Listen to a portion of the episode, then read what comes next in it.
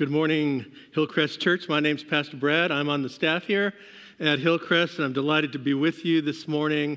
And uh, I'm going to read a passage from Scripture from uh, John chapter 12, verses 3 to 8. So if you are in the, in the house, so to speak, and want to follow along in your Bible or on your digital device, you're welcome to do that. If you are joining us from home, welcome, and you can also turn to your Bible digital device or since I won't know if you're reading, you can just sit there if you want and listen. But at any case, here it is John chapter 12, verse 3 through 8. Then Mary took a pint of pure nard, an expensive perfume, and she poured it on Jesus' feet, and he wiped his feet with her hair. And the house was filled with the fragrance of the perfume. But one of the disciples, Judas Iscariot, who was later to betray him, objective. Why wasn't this perfume sold and the money given to the poor? It's worth a whole year's wages. He did not say this because he cared about the poor, but because he was a thief. As keeper of the money bag, he used to help himself to what was put into it. Leave her alone, Jesus replied. I was, it was intended that she should save this perfume for the day of my burial. You will always have the poor among you, but you will not always have me. Last Sunday, we began this series of sermons that we're in right now called uh, Living on Purpose. And if you were here or you happen to join our worship online, you heard me suggest to you that the first challenge that we must face if we want to live our lives on purpose is the challenge of how we measure our time. Living on purpose isn't always about cramming more activities into a day or more time being productive. Sometimes living on purpose is about recognizing that there is a difference between keeping time and the right time. Time is, of course, the great equalizer. Time flies whether we're having fun or not. Time marches on. You hear all these, you hear all these references to time that we often use uh, all the time. Um, time marches on, and the only thing that we will have to show for it in the end is the relationships that we have and the experiences that reflect our conviction that what is ultimately important in this life has more to do, listen to this, has more to do with the way we give time away than becoming more efficient. Today, I'd like for us to give some consideration to the second reality of living on purpose, and that is each of us is gifted. And the way that we live on purpose is by acknowledging that our giftedness has been given to us by God so that we can use our gifts for the benefit of others. The scripture that I just read for you a moment ago is a remarkable story of how one of Jesus' disciples decided she was going to use her gift to bless others. It gives us a glimpse, really, of Mary's heart. She was not in the same place as some of the other disciples when it comes to how she decided to use her gift of perfume in, in, in, the presence of Jesus. You probably noticed that in the scripture that I just read for you. Mary takes a bottle of very expensive perfume and she pours it on Jesus' feet as an act of pure devotion. And if that was not enough, she proceeds to wipe Jesus' feet with her hair. Now, to understand this act of generosity, we first must understand a little something about the ancient Near Eastern culture. Um, it was hot and it was often dry and dusty most of the time in Palestine, as as it probably still is today. And as an act of hospitality, it was common practice when, when guests come into your home before you invite them in, you would, you would provide them with a bowl of water in which they can clean the dust off their feet before they enter your home. Jesus was visiting the home of his friends, Lazarus and Mary and Martha, in the town of Bethany. And we are told that Martha cooked this meal and, and was preparing to serve it, and that Lazarus was among those who were reclining at the table with perhaps Jesus' other disciples. And then suddenly, Mary shows up with this very expensive perfume. And, and you can tell by the response of the other disciples that Mary's act of devotion was not sort of the typical way that guests would be treated with such a valuable commodity. You can kind of get that in the text. And, and it's, you know, it's kind of similar today. If you're, if you're serving wine, for example, to your guests with dinner, and you are a collector of fine wine, you typically would not pour your most expensive bottle of wine from your cellar to someone who really doesn't drink wine. Instead, you may offer them an alternative beverage or at the least um, one that might be a little less expensive. And Mary uses this most expensive gift to anoint Jesus' feet. And the disciples look on aghast as, as they watch her uh, open this bottle of perfume and pour it on Jesus' feet. Now, one of the things you got to understand about generosity, whether it's Mary in this instance or any kind of generosity, that generosity always elicits a response from those around us, good, bad, or ugly. Uh, Mary's generosity elicits a pretty interesting response from the other disciples, as you've already noted. Judas asks, Why wasn't this perfume sold and the money given to the poor? You see, this is a very clever way for Judas to express his opinion without coming off looking like a cheapskate. Instead of simply asking why anyone would use such a precious gift for this purpose, Judas cloaks his comment in this thin veneer of, of, of personal piety by saying, you know, we could use the money that we could sell this perfume for and give it to the poor. Now, what Judas is really doing here is he's covering his backside and he's revealing that he has no idea what he just watched.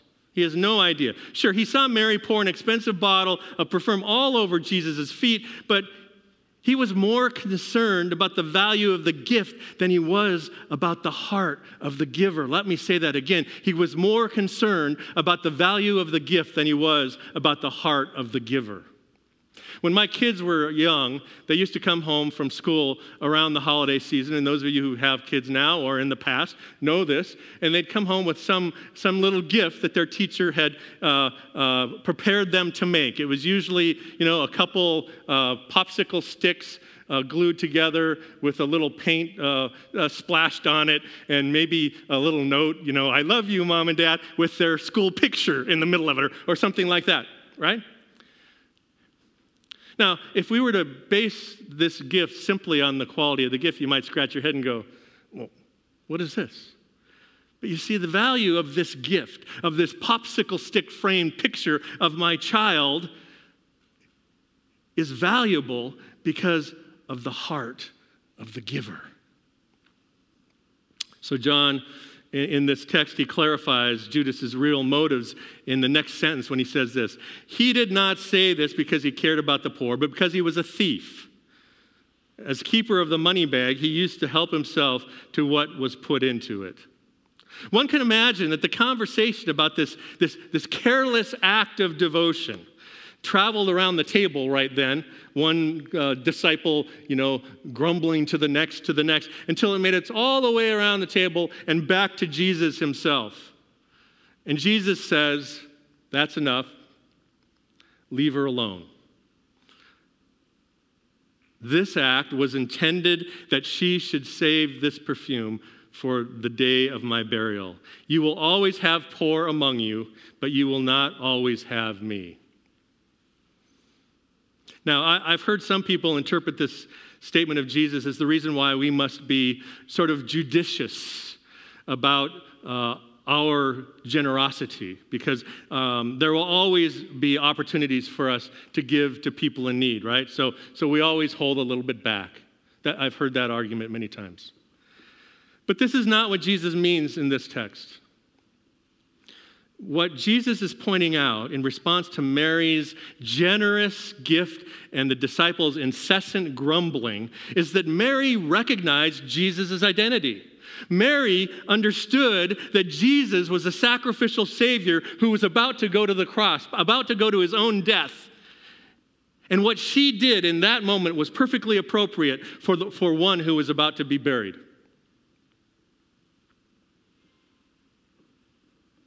Mary recognized who Jesus is. And the most appropriate way for her to respond was the way that she did in this act of devotion. Mary, I think, was one of the only people in the room who understood that Jesus is uh, who Jesus was. And Mary was the only one who was willing, through this act of obedience, uh, uh, was going to identify Jesus for who he really was. And, and, Jesus sees her anointing his feet with oil with this expensive perfume and wiping it with her hair as a foreshadowing. There's a good, uh, there's a good movie term, right? As a foreshadowing of the very same preparation that he would undergo before he was placed in the tomb. The other clueless disciples thought that this was about maximizing value of this precious commodity, right? While Mary, in this single act of devotion, revealed the true nature of who Jesus is while the other disciples were posturing and making excuses for why they weren't prepared to offer their gifts to Jesus at this time, Mary understood that there was no gift that was too valuable for her to give away right now. And you know what, folks? Living on purpose looks like this. Living on purpose looks more like the way Mary behaved at this dinner party than the way the other disciples responded to her generosity. Living on purpose is understanding that the gifts that we possess are not ours to hold on to, but ours to give away. Unless you think I'm, I'm simply referring to monetary gifts, and those can be included in this, by the way. But I'm, I'm not. I'm talking about everything that we have and everything that we are. Some of you are gifted at loving and caring for others in remarkable ways that I watch with utter amazement. You have been richly gifted by God with a loving heart, with patience, with just the right word of encouragement to say to somebody who needs it at the right time. As an act of devotion to Jesus, what are you going to do with that gift? Some of you are gifted leaders. You, under, you understand organizational systems and how people behave in systems and what to do when people misbehave in systems. And because you have that gift, you make leading others look easy. You use your gift effortlessly at your place of work. You use your gift in your family. You use your gift in the community, at volunteering in various places. And you are sometimes highly rewarded for the use of that gift of leadership. And as an act of devotion to Jesus, what are you going to do with that gift? Some people here are gifted teachers, encouragers, prayers, roll up your sleeves and get stuff done kind of people. When you exercise those gifts, this church and God's kingdom is better for it. You have been richly gifted by God with the gift that you have, whatever that might be. And as an act of devotion to Jesus, what are you going to do with that gift?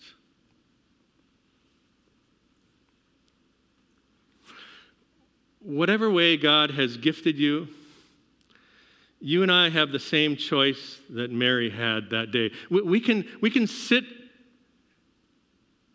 aghast with the other disciples, rationalizing why, why Mary's act of devotion doesn't make any sense in the grand scheme of things.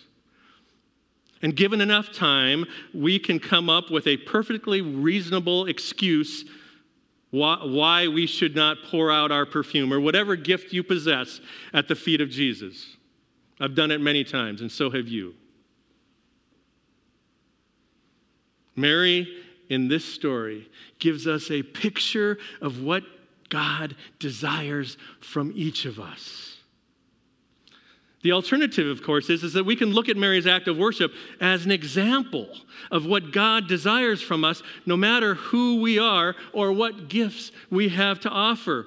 We, we can look at Mary and we can say to ourselves, wow, uh, do I know what Mary knew about Jesus' identity, and what am I willing to do about it? We can say, if Mary can do that, What's stopping me from coming into the presence of the Savior and offering Him every gift that I can possibly offer? The point that I'm trying to impress upon you today is that there is no single person in the sound of my voice whether you're sitting in this room right now or worshiping with us online, that has not been gifted by God and who doesn't have a gift to offer.